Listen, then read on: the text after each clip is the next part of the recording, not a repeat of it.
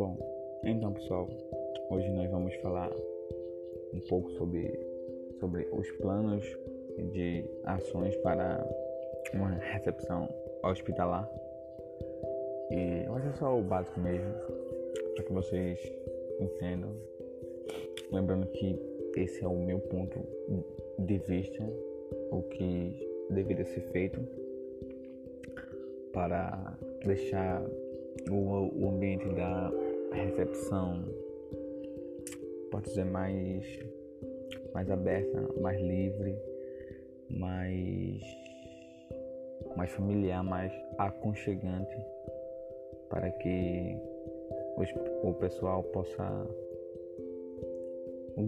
gostar desse ambiente